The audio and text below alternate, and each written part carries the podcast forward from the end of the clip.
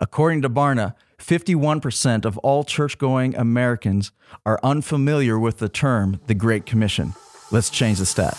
Welcome to GoCast, a podcast designed to inspire and equip pastors and leaders to lead soul winning churches. We have a mission to go and make disciples. This is GoCast. Hey everyone, welcome to GoCast. I'm your host, Kelly Stickle, joined by my friend and co host, Tim Tribble. How are you today, Tim? Always a pleasure to be here. So good. Today's, I cannot wait for today's podcast. Yeah. Uh, this conversation was so fascinating. Uh, my guest today is Dr. Gerald Sittser. He's a professor of theology, a former pastor as well, and uh, incredibly intelligent, um, well learned, and he's an author, uh, speaker, and the information that he brings out in this conversation is just absolutely uh, fascinating.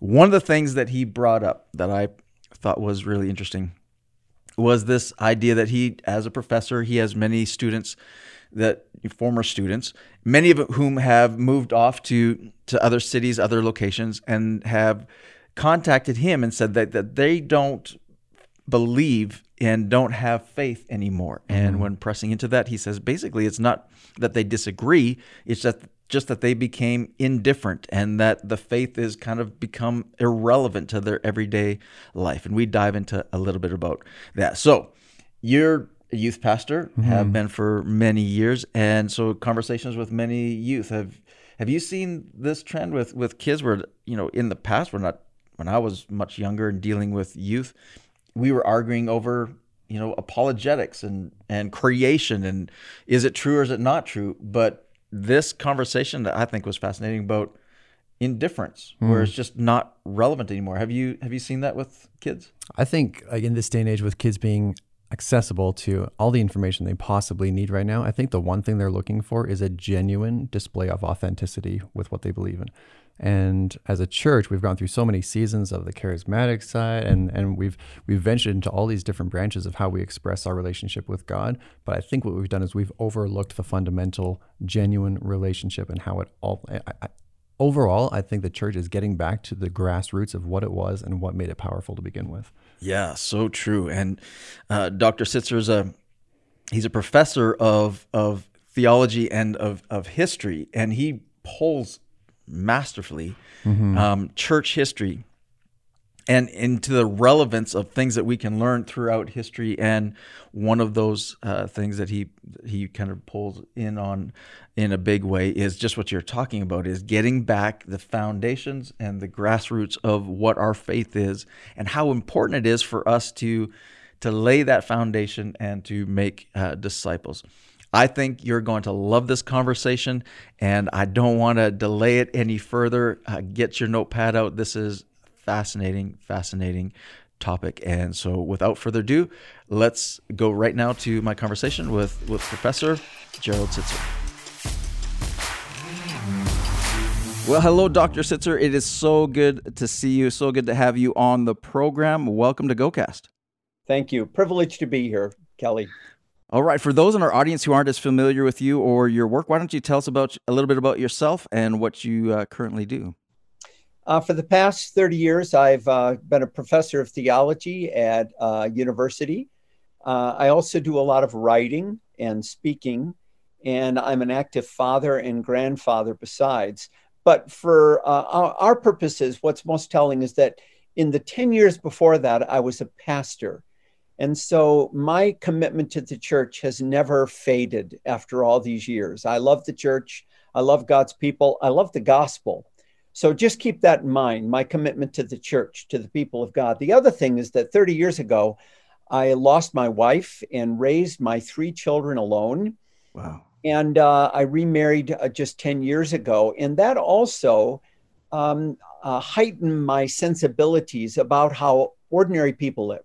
I couldn't keep um, theology and church history, which is what my specialty is, in some kind of rarefied atmosphere in complete abstraction because I was figuring out how to simply do life from day to day and get Yeah. life done and provide a stable home for three very traumatized children who were at the Mm. time just eight, six, and two years old.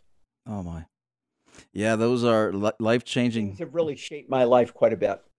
Yeah, those are definitely life changing um, events. I know that I lost my mother at uh, I was already grown and, and gone, but it's a even as an adult, um, losing her when she was very young, uh, it's traumatizing, and so those are life shaping things. Thanks for for sharing that. Well, recently I I read uh, your book Resilient Faith, and and I got to say, and this is not just because you're on the program or or uh, because of this conversation, but it honestly was one of the most impactful books I have ever read, and I am a proficient reader. I love reading books, but tell us first of all how this book came to be and, and why you felt the need to to write it. Well, I uh, went to seminary in the 1970s and got my PhD in the 1980s. And um, especially in the 70s, my seminary education was what I would call a Christendom education that mm. study the history of the church really uh, uh, from the perspective of insiders. So we studied a lot of family arguments, especially uh, in the focus on the Reformation and the rise of evangelicalism in the 18th century. It was right. Um, since then, I've done a lot of reading that makes me much more sensitive to the church that is not in a Christendom environment where most of the disagreements are about family matters. In other words, modes of baptism or how you understand the providence of God or the role of the Holy Spirit. I mean, if you had gone to the Reformation in the 16th century and you could revisit that time and interview 100 people you met living in Europe, every single one of them said they were Christian. They would have said they were Christian. Right. They might have been Lutheran Christians or Catholic Christians or Anglican or Anabaptist or Reform, but they all would have been Christian. They would have just said that Christian group over there, they're wrong. And right. we're right. So they were all family arguments. Even in the evangelical movement, they would have um, they would have said of other Christians, well, they haven't had a genuine conversion you've got to join our group to become a real, genuine Christian, even though those other groups looked Christian and spoke Christian and worshiped every Sunday and so on.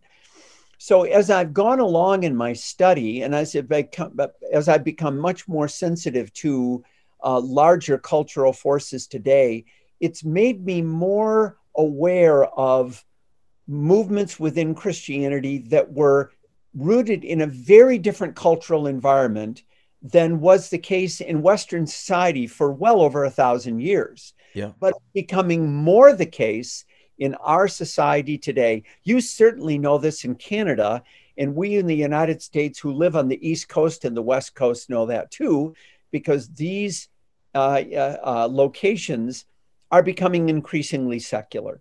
So I became yeah. interested in how the church functioned and prospered when it was not enjoying a Christendom kind of security. Wow, that's that's uh, powerful. We're going to pull on that that Christendom in, in a moment, but there's a there's a portion in the book, and this is in the in the first chapter, and so it, it grabbed me right away. But I'm going to read it um, for our audience. But it's you said in the book that I hear from former students you know, a few years after graduating from the university at which I teach, they tell me they're no longer Christian, which is always disheartening to, he- to hear. But it is the reason behind it that I find especially disturbing. I can't for the life of me think of one good reason, this is what the students say, to believe in Christianity anymore or even God. It has become entirely irrelevant to my life. And you go on to say in the book that they don't reject faith as if won over to unbelief through, you know, reasoned argument they simply and slowly drift away. Indifference and even intellectual laziness plays a bigger role than argument through millennials, though millennials still exhibit concern for the common good of society, as evidenced by the number of hours they devote to volunteerism. Man, wow. I can I can hear pastors, parents agreeing with you uh, as they listening to that because we've all witnessed the very thing. So Man, so what do we do about it? What should we do about this predominant problem? We've had atheism in Western culture for centuries. Um, it has always been uh, a fashion, after a manner of speaking, but a very small minority of people. Uh, the vast, vast majority of people would have self identified as Christian. And you usually got exposed to atheism by going to a university and meeting somebody, uh, or in the 19th and 20th century, reading a popular atheist like Karl Marx or Charles Darwin or Sigmund Freud or somebody like that. And then, after intellectual struggle, you may choose to reject Christianity um, because of the persuasiveness of an intellectual argument against it. Right. I see less of that today, Kelly. It's more the case that a student will graduate from uh, Whitworth, they'll move to San Francisco or Portland or someplace like that. And you talk to them five years later, uh, no, I, I don't believe anymore, they say. And you say, why? I don't know. I just stopped believing. I, it doesn't seem relevant to me a- anymore. And um, what, what happens is they start breathing a secular air. It's yeah. not as if they're reading Bertrand Russell, they're simply breathing a secular air. And they think they can do just fine, thank you, without the existence of God in their lives. They right. Marry when they're 29 years old and they have a reasonably successful marriage and they have two kids and they're working at, I don't know, Microsoft or Google or something like that and uh, and they volunteer. They look like they're decent people, and they think to themselves, "Why do I why do I need God at all?" There's a kind of cultural plausibility that's begun to pervade in Western culture that simply assumes we don't need God anymore. And that, to my mind, poses a much bigger challenge than the old fashioned argument that atheists would present. That is so true. Requires a different approach to evangelism that one was the case. You know, it's kind of interesting with this whole Ravi Zacharias scandal that's uh, been sweeping uh, us off our feet in the last couple of months. You know, this very famous apologist that yep. uh, post mortem has been uh, has been exposed for his terrible, terrible immorality and infidelities and so yeah. on. And there are a number of people that are saying maybe this is forcing us to realize that that form of apologetics is simply not as relevant or useful as it used to be. These interesting high profile people who appear before crowds and make an intellectual argument for Christianity. The students I know these days are more interested in authenticity. They're more interested in a compelling story. Uh, they're more interested in the psychological kind of impact of Christianity because they deal so much with, say, anxiety and depression and that sort of thing. So maybe we're just being forced to take a long, slow turn to think differently about how to be effective evangelists and witnesses in a culture that's changing. That is that is so. I mean, it's very evident, and I think that's so true. So, how how what what would you recommend to us pastors how do we change our approach to evangelism? Like what what would you recommend we do to reach these people that are just simply disinterested? Well, the the natural inclination for us is to assume that believing is always the first step toward Christianity. Uh, but I see believing, belonging, and behaving as a seamless whole. Mm. With the case in early Christianity that people would often start to behave like Christians before they became Christians. Ooh, that's good. Yeah. In a Christian community, they'd start to visit prisons with them or whatever, and they would gradually be drawn into a Christian lifestyle. And then they'd fill in the spaces by understanding what the nature of the gospel is. You know, I mentioned the power of authenticity today. Well, authenticity is something that people need to see. They need to see how you live your life, Kelly. Yeah. How how I function as a father and a grandfather and a husband and that sort of thing, how I live in a community, how neighborly I am, and this sort of thing. That becomes a door, how the kind of story I'm living out, that becomes a door of opportunity to evangelize in a way that's more what I would call holistic, not me in front of a crowd of 200 people, but me talking to a neighbor living next door who's curious about my life and how I live my life. So I think it probably means a shift of evangelism with an, a growing emphasis on community, Christians doing life together and drawing other people into that circle. And also Christians just living like Christians and using that as a form of witness. Now, I'm quick to add people do need to believe in the gospel. Yeah. There is such a thing as conversion, always has been, always will be. It might be a momentary uh, experience. It may last a lot longer. Uh, it might not follow quite the order that we prescribe, but believing is a necessary component, um, but it's not the only component. That's so good. Our focus on how we do evangelism is probably going to have to shift now, and it has to be more rooted in a way of life that we um, exhibit to people day in and day out. That's an interesting observation because I'm talking with a lot of pastors and dealing with you know the transitions that have been happening and uh, revelations that they've been getting through this whole COVID season. Um, when when a lot of our you know pulpits got taken away or shut down for a season, churches closed and and and different things, and and suddenly forced out into yeah, a different expression of the church. And and i don't know that that's necessarily a bad thing. I think god's kind of doing something i think god's doing something big along the lines of of the relationship power that you're talking about. Like we're having to connect people with people and make that the emphasis rather than you know a sermon from a, a stage yeah i mean um in often in the history of christianity one of the ways that shifted the way the people of God have thought about community, about evangelism, about discipleship has been partly subject to circumstances out there uh, outside their control. So I'm working on a book on early monasticism and its relevance for today. And I'm going to focus especially on uh, Benedictine monasticism. Benedict mm. Died in, oh boy, uh, let me see, the year 547, uh, I think it was. And yeah um, he lived right during uh, the fall of the Roman Empire. Uh, most historians say that the worst year in all of world history, believe it or not, was the year 537. Look it up. Honestly, 537. 537. In Iceland, a series of volcanic eruptions were so massive that it created 18 months of darkness around literally the entire world. Wow. Cut off massive famines, it weakened the population. And then another round of the bubonic plague exploded in 540. It's actually called Justinian's plague. And uh, historians estimate 50 million people died during one year of that plague. Wow. 50 million after this massive famine. Well, in that period of unbelievable cultural stability around the whole world, but especially the Western world, what emerges is a form of community life that we now call monasticism, which literally carried Western civilization for probably six to 800 years.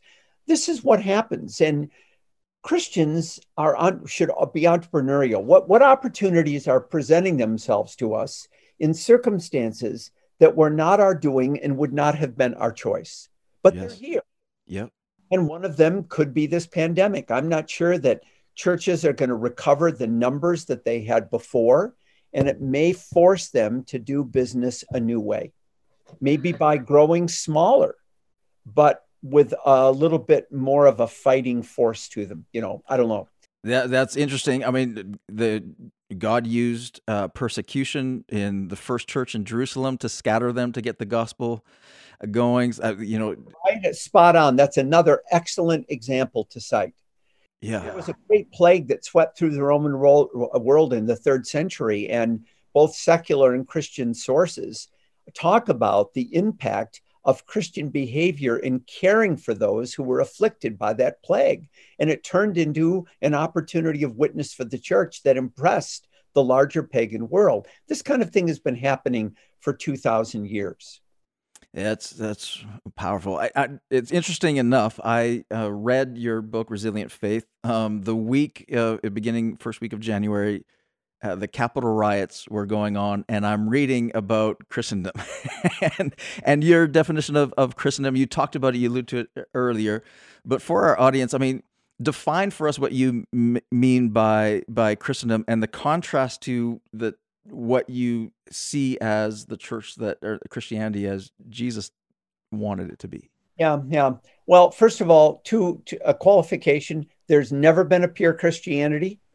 Yeah. never been a golden age of Christianity. Yeah. Ever. Not even the apostolic period. I'll ask you directly, Kelly, would you have wanted to be the pastor of the church in Corinth? No. No.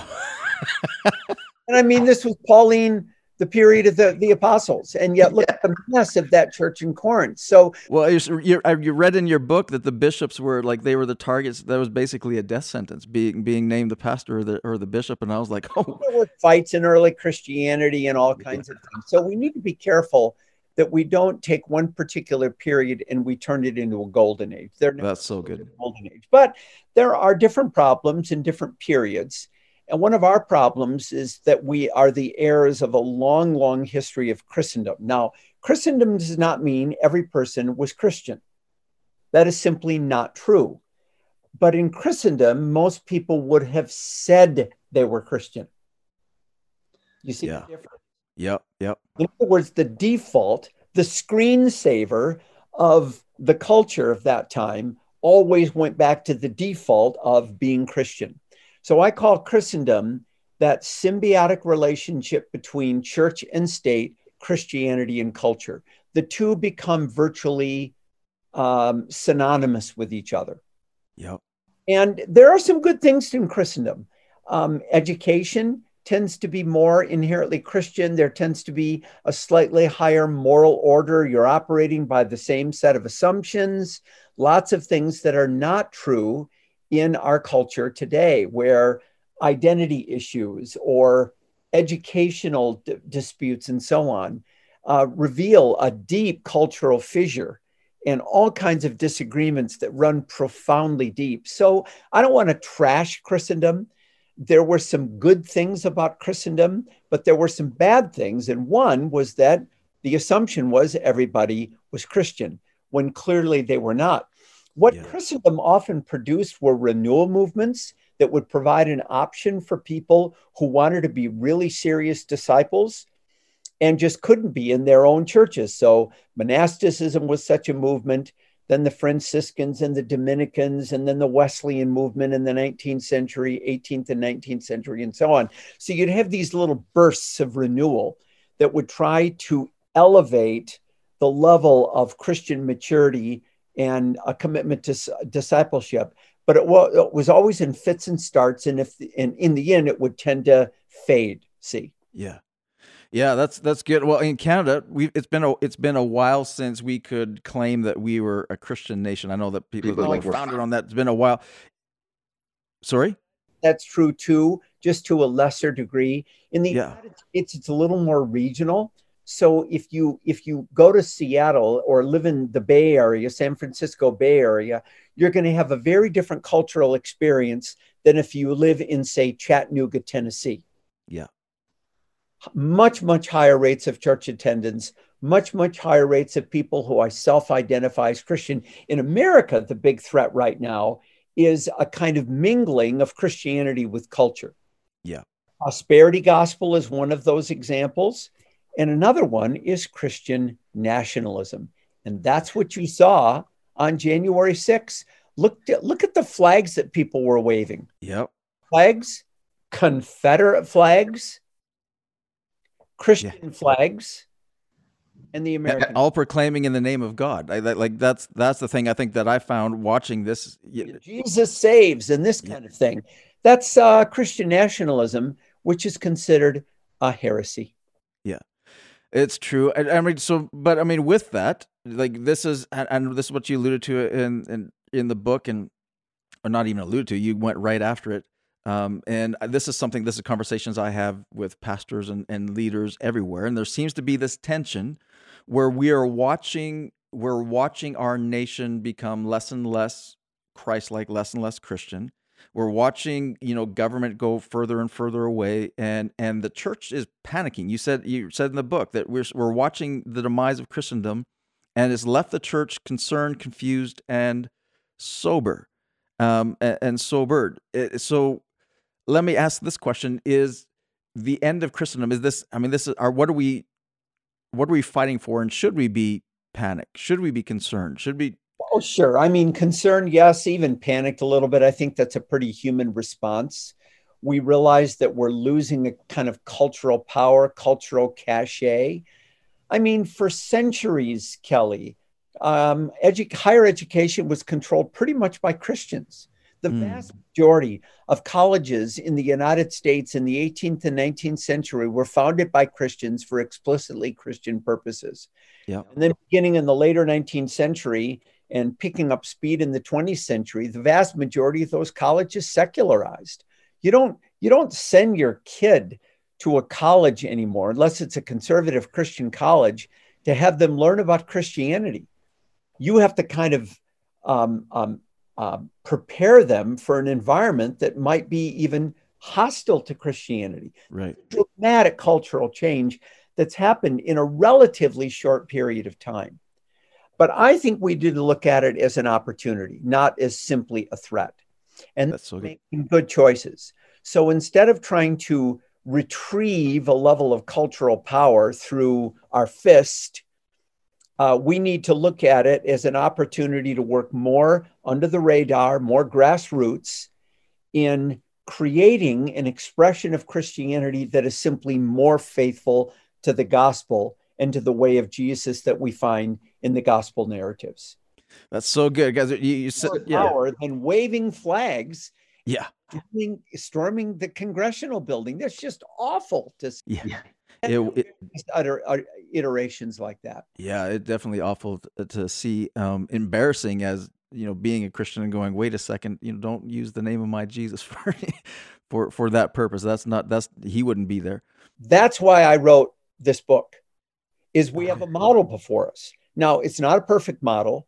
Uh, scholars call it. Uh, um, we're looking for uh, some kind of uh, uh, analog that is another historical period that has things to teach us because there's enough similarity between then and now to make us open and sensitive to some of the things that they did. So think about this, Kelly.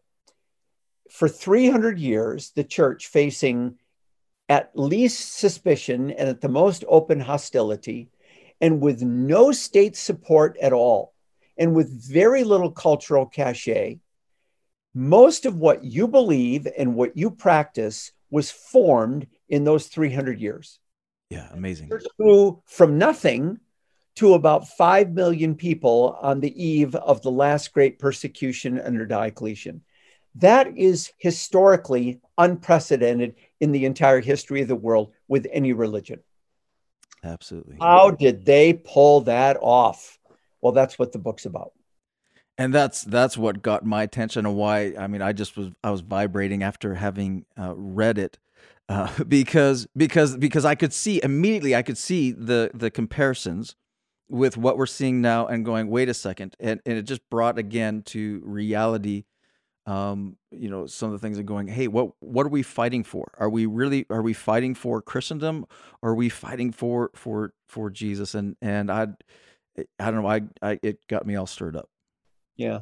And if we fight for Christendom, we're going to end up producing a form of Christianity that's going to be the opposite of Christianity itself.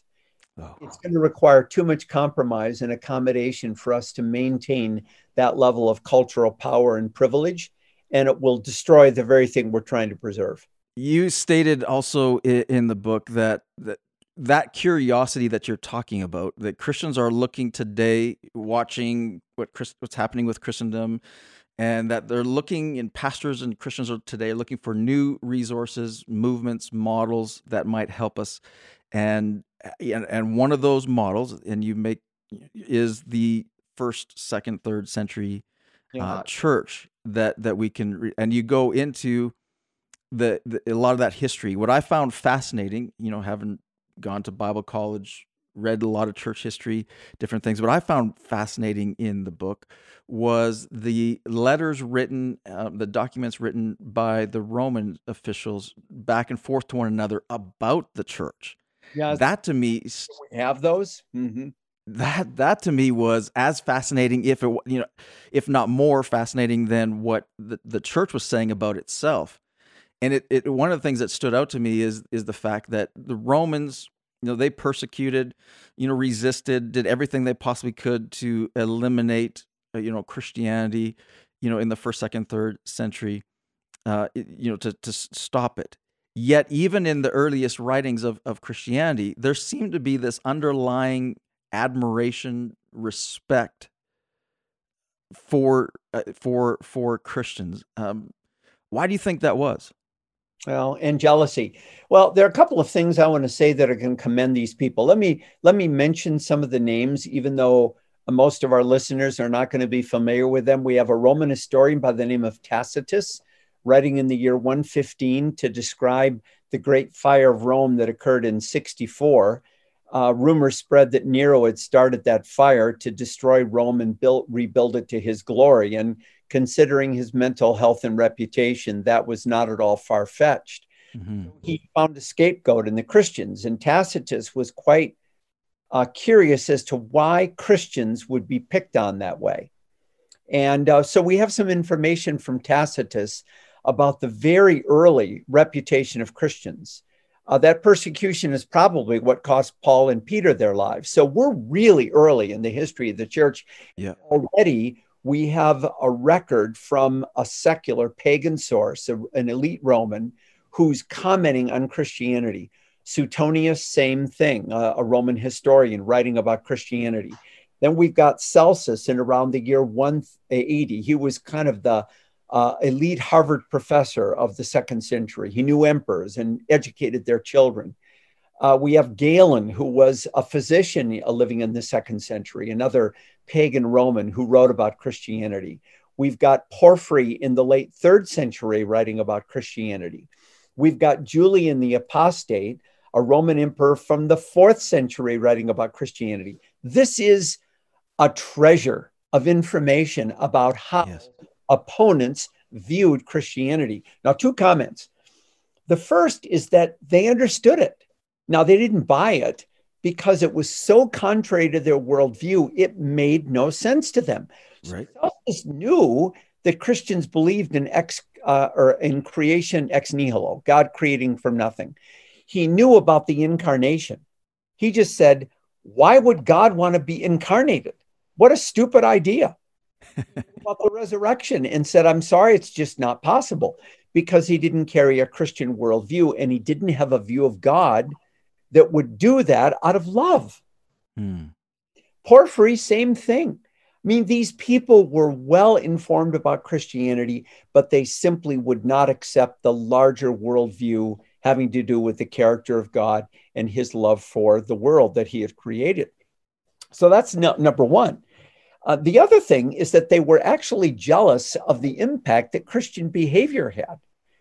Uh, you know, they they would they would be sarcastic about it uh, they would be dismissive about it, but underneath was this irritation that Christianity was gaining such a profound cultural foothold because of how they treated people. Wow. Treated servants, how they treated, how they lived out their marriages, how they treated their kids, how they served the least of these, how they cared for the sick. Julian the Apostate in the fourth century just wrung his hands. He had actually been Christian and rejected it. And he said, You know, I'm throwing as much money as I can at my pagan priests to, to, to help them and support them as they try to create a social service network that's even remotely close to the way Christians do it, and I can't do it. Amazing. Why? Because they didn't have the same worldview. Yeah. You can't you can't do the work of Jesus without believing in Jesus, Kelly. It's so true. I I mean, even today, we have three main hospitals in the city of Spokane. They all have Christian names. Yeah. Sacred Heart, Deaconess, and Holy Family. I mean, Christians have been doing this um, probably a little bit more haphazardly and unevenly for centuries. But the pattern was set in early Christianity by the way they imitated Jesus and treated the least of these in society. See, and that that stood out to that stood out to me probably more than anything. I've been um, saying this over and over again to my church for for a number of years, and I just I almost jumped up. I literally did. I was reading by myself and jumped up, and I'm reading this and going, yeah, be, because there, there's yeah, there's something there's something so profound about we read the words in in the Bible. We read Jesus's words when he says a new command I give you to his disciples, which that would have been so remarkably profound to to Jewish ears to hear. Yeah. Wait, this is there's a new command. Wait, And and the new command wasn't, you know, love God better. The new command was love others. Yeah, that's and right. this and and watching that profound effect because we read that but what i read in your book through and and read especially from the romans that that you had mentioned in there about how they viewed christians and i was like they actually the early church actually did that did that. It, well, I should say, did it with enough credibility and consistency that it it gained attention from the Roman world. Not every Christian did it, obviously. no absolutely yeah The critical mass did. There was a there was a, a critical mass of Christians and enough of a consistent witness to leave that impression with the larger Roman world. And Rome hated the poor. Uh, The, the people they despised the most were the people who were poor enough that they could never pay anybody back. And yeah what were the people that Christians cared the most for? Widows, orphans, prisoners, the poor. The least of these that jesus told them to yeah That's right. Rome had not seen this before. And Yeah. this is how Christians, for the most part anyway, conducted their lives. It left obviously a huge impression on people. And we know this because when a second century apologist or defender of the faith is writing a long letter to a pagan Roman official, he actually uses Christian behavior in the first part of his argument for Christianity. Wow doesn't use a bunch of uh, facts or Yep. you philo- philosophical reasoning. He simply points to Christian behavior and says, "Yeah, that's that's what we do, and you know it, you see it." Yeah, man. I, I- reading that and hearing you talk again gets me all fired up because because I've been saying for a while that that the church has abdicated our responsibility.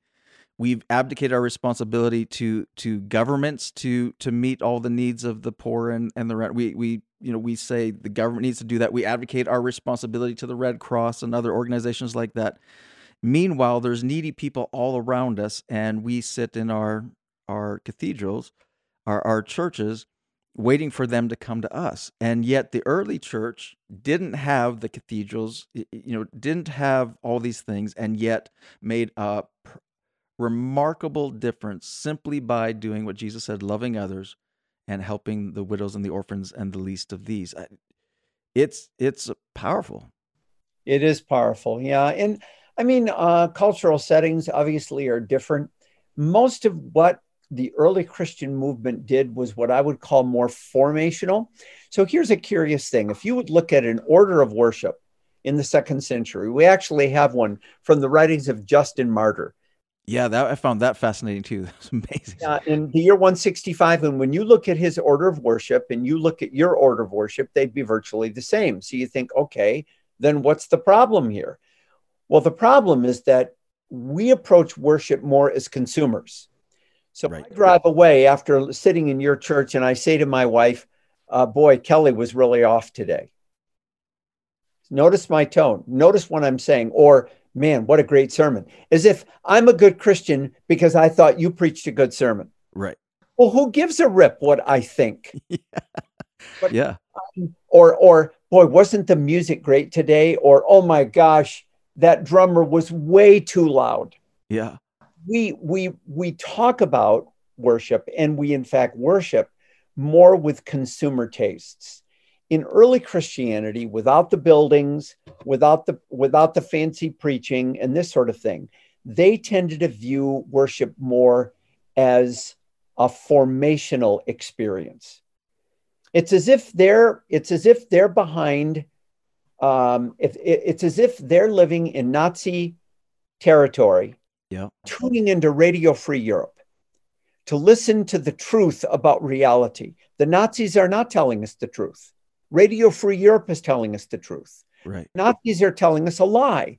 And so they're gathering together to hear the truth, to create a counterculture that's going to resist the lies of the Nazis.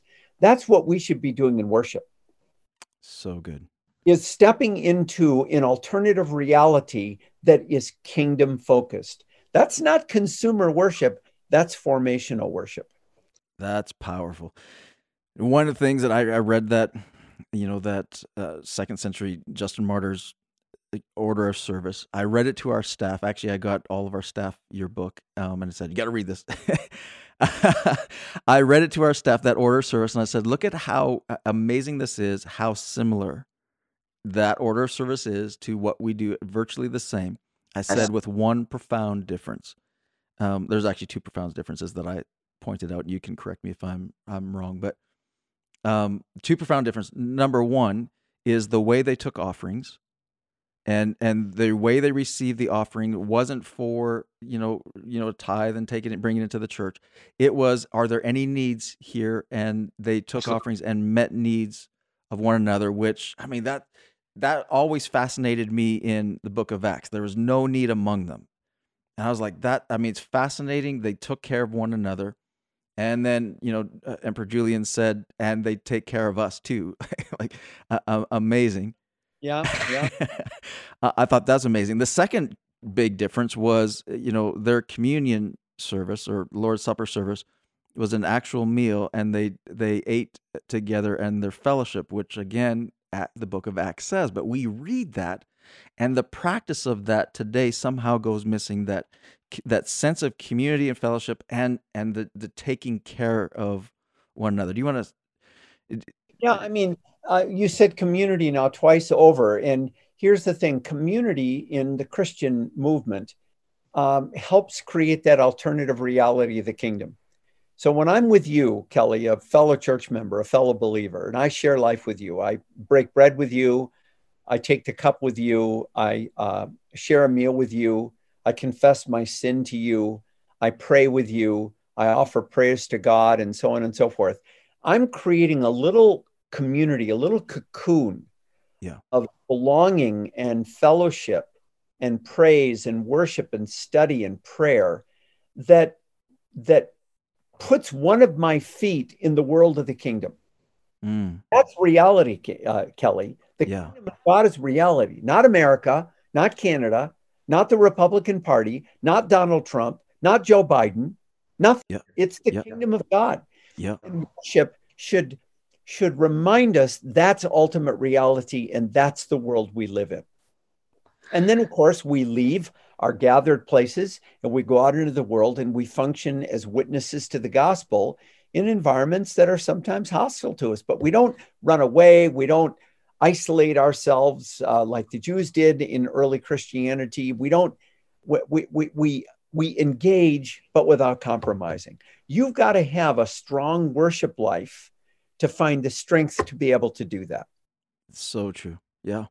That's that's good. I, I, that's the other thing that really stood out to me in your book, and one thing that I've I've talked with our our team about, and we're actually going to be preaching this coming up, um, preaching the kingdom of God, because I think one thing that stood out to me is how kingdom minded um, you know they're facing they weren't concerned about the kingdom of of rome the, the kingdom of you know israel that they were concerned about the kingdom of god and they were so kingdom minded they didn't fear death they didn't fear persecution they didn't fear you know becoming a christian would be a loss of you know of income of business of prominence wh- whatever they they were so kingdom minded and that to me that was convicting for me personally going okay I, I need to get more more of the kingdom more kingdom minded. Mm-hmm. yeah yeah that's right. So you know uh, let me give you this kind of a, a picture in your mind. Um, uh, we're in the second century we're in a city like ephesus. For example the christian movement has got a good foothold there and if you let's say you're a, a pagan and you go to the agora the marketplace everyone went to the marketplace every day because there's no refrigeration. So you got to buy your food fresh. Yeah. Fish and and vegetables or whatever. And you go to this agora there's lots of people lots of stalls lots of life. On the way there you stop in at a shrine and offer a sacrifice to the god. Maybe you participate in a pagan feast or festival the, the religion back then was highly transactional not not relational yeah you cut deals with the gods to get your wife pregnant or to cut a business deal and succeed, make money, whatever it happens to be. Anyway, so you go, and um, there are Christians in that marketplace, but on the surface of things, they look like everybody else. Mm-hmm. Eat the same food, shop in the same stores, wear the same clothes, speak the same language. Follow at least some of the same cultural customs. But then, as you keep shopping, you meet, um, I don't know, some some Christian who's operating a stall selling something, and um, you notice some things are different. For one thing, he's nice to his wife. Interesting. Yep. He doesn't have a concubine, one wife that he huh. could to. And he, you notice he has three daughters and he loves them. Most of the time, after you had one or two daughters, you'd leave the next one out for exposure because sons were so much more highly prized than daughters were, you see. Wow. And well, he doesn't do that. You notice he doesn't have any gods or goddesses. Then you start to realize I've never seen him in the temple. I've never seen him participate in a pagan feast or sacrifice. You also notice he's friendly to you. He doesn't try to steal from you, he doesn't cheat you. And after a while, you keep going back to his stall out of curiosity. And finally, he says, um, Kelly, it's good to get to know. Why don't you come to my house for a meal? Huh. You go there, you notice that he prays to God in the name of Jesus. Hmm. You look around, no gods or goddesses anywhere.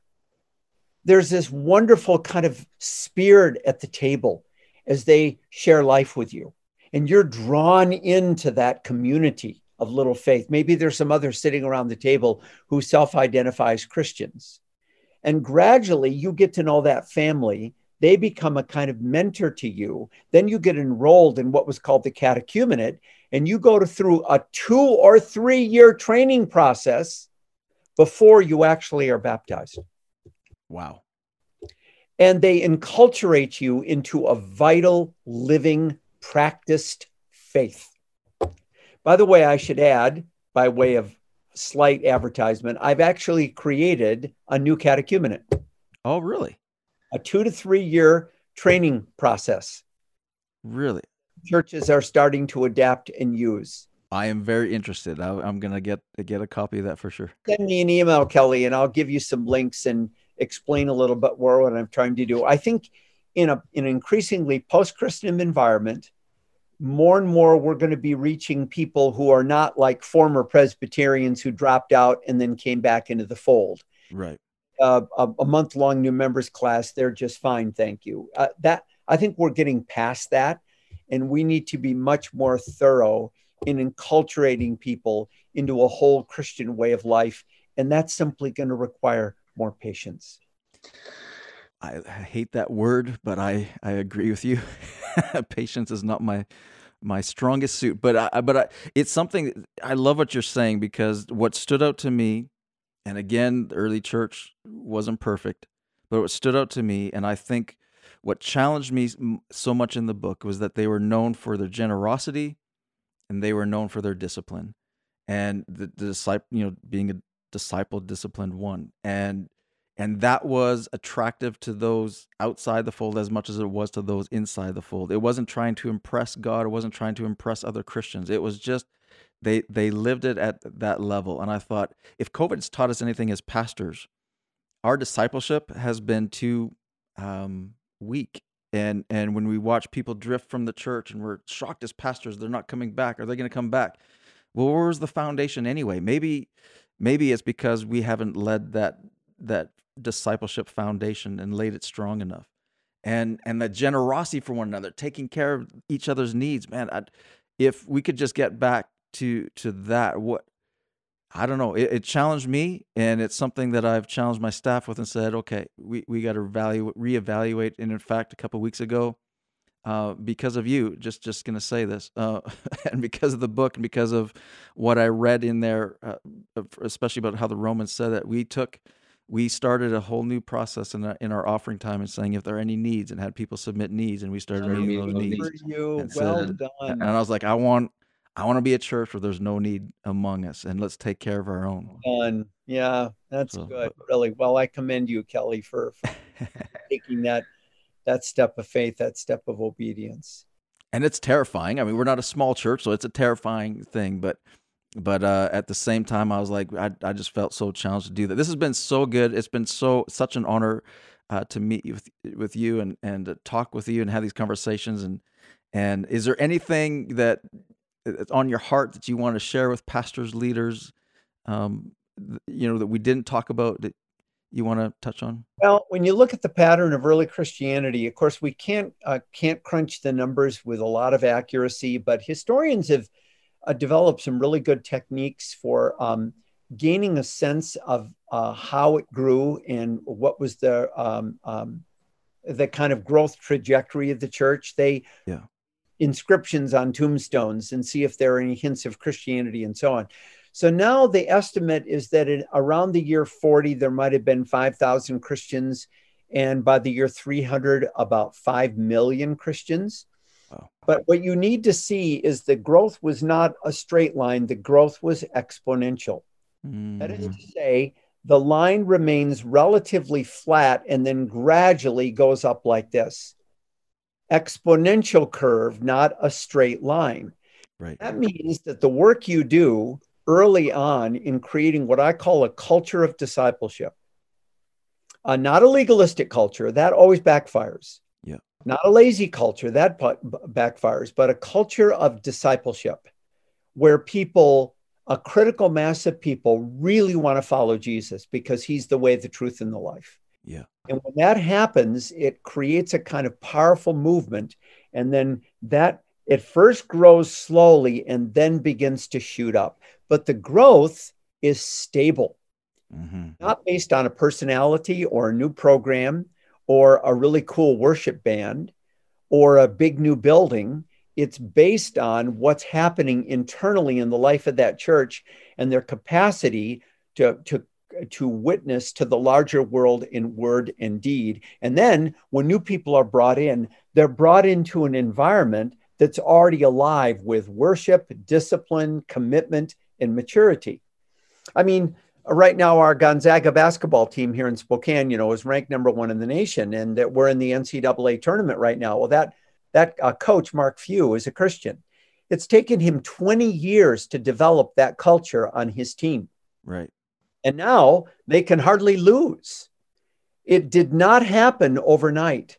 We don't grow healthy churches overnight, but we can grow them. And once that health begins to kick in once you develop a critical mass of what I call functionally mature Christians, you're off and running. And the weight is not going to uh, rest exclusively on your shoulders, Kelly, as a dynamic speaker or on a staff and the creative programs you're offering. It's going to rest on the shoulders of an increasing number of people who are serious followers of Jesus. That is so good, and that requires uh, that patience that you talked about just a moment. Sorry to say. well, that's so good, and I, I really do. I love what you just said too about. Um, and I don't know if you did it by accident. I'm sure you didn't, but but it we need to create a movement, and and and that's what the church is designed to be is a, is a movement, and I believe that is exactly what God is positioning us for. Well, thank you so much, uh, Jerry, and for your time. I love your spirit. I love your energy. It's really fun to talk with you. Uh, we can have a lot of people eavesdrop, but this has been the conversation right here. Really sweet. So let's keep in touch. Yes, we'll definitely will. Thank you again. The Lord bless and keep you. Wow. That was awesome. Mind blown. that was so good. I just want wanted to continue the conversation forever and ever. There's so much in that. I'm sure you're gonna have to go back and listen to that again. I know I am so much in there. Tim, what stood out to you? If I had to fully pull apart everything that we just learned in that, um, just the basis of that first 300 years, the church having no state support, no other kind of support, and yet became the most powerful ground overturning movement. How did they pull that off? Like that's not only did they pull it off yeah. and and survive and exist, mm-hmm. but they created in those 300 years. And I love how he brought that up too. They created a lot of uh, the practices and the beliefs that we still 17 1800 years later still follow to this day and established under all of that opposition and yeah. no support and all of it. So when he said that, like, if you were to look at the basic worship outline of what they did at that time, yeah. and we look at ours today, there's like similarly, so many similarities in it. We're very far distant, and, and it just goes to show how foundational those initial movements were and how long they've lasted. It's just it's phenomenal. It's amazing because I mean, pastors always pride themselves with changing the methods and wanting to do something fresh and new and all the rest of it. Here we are. You start reading something from from the first, second, third century, and you're reading, you know, Justin Martyr's thing, for instance, and he lists lists, lists out, you know, the order of service. We still do it. Yeah. As creative as we are, we're like we're creative. We're still doing what they did. Yes. all that time ago. But fascinating, fascinating stuff. I also really um, just that whole thing with monasticism and um, the you know the worst year in the history of the world and Mm. kind of puts into perspective what we're going through now and and yet God is up to something and the excitement and the we're seeing that trend in the Yes. season on, Yeah. on GoCast is is every pastor we're talking to is looking to the future and saying the best is yet to come and it's so so excited. So next week we have uh, again a returning guest. We just had him uh, last week, and next week we're going to be coming back with another conversation with my friend Pastor Kevin Gerald. He's the lead pastor of Champion Center. He also is the the leader organizer of Team Church, which is an incredible it- it's not it's not an organization it's kind of a, just a movement of pastors relating with one another fantastic conference um, but we continue conversation in talking about leadership in times of covid and all of that. So here's a snippet of my conversation next week with pastor kevin gerald. I went through a real traumatic season in my life with the loss of seven people that were close to me, and and uh, it it it really rattled me. And through that, I found my footing in my ability to see good and to look for good intentionally, and to recognize and elevate the power of our own mind.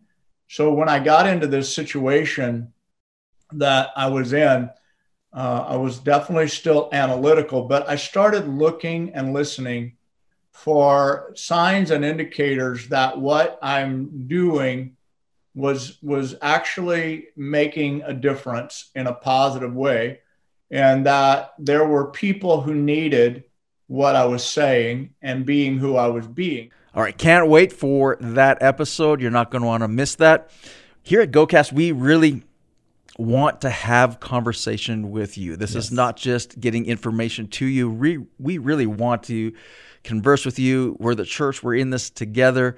We're all going through this. I, I had a conversation with a pastor uh, just this week, actually, one of our GoCast listeners who said, who said that this is a season where large church, small church, we're all in the same boat, going through the same thing, and we have lots that we can contribute to one another. So we would love to continue the conversation with you. How do people do that? For sure. You guys can catch us on www.gocast.ca. You can also reach us on all the major uh, platforms for podcasts. Yeah, and join us on social media, continue the conversation, and we would love to hear from you. Thank you so much for joining us again. We'll see you next time. Thank you for joining us for this episode of GoCast. We hope you feel inspired and better equipped to take your community for Christ. Make sure to subscribe to receive each new episode as it's released. Let's go and break the stat together.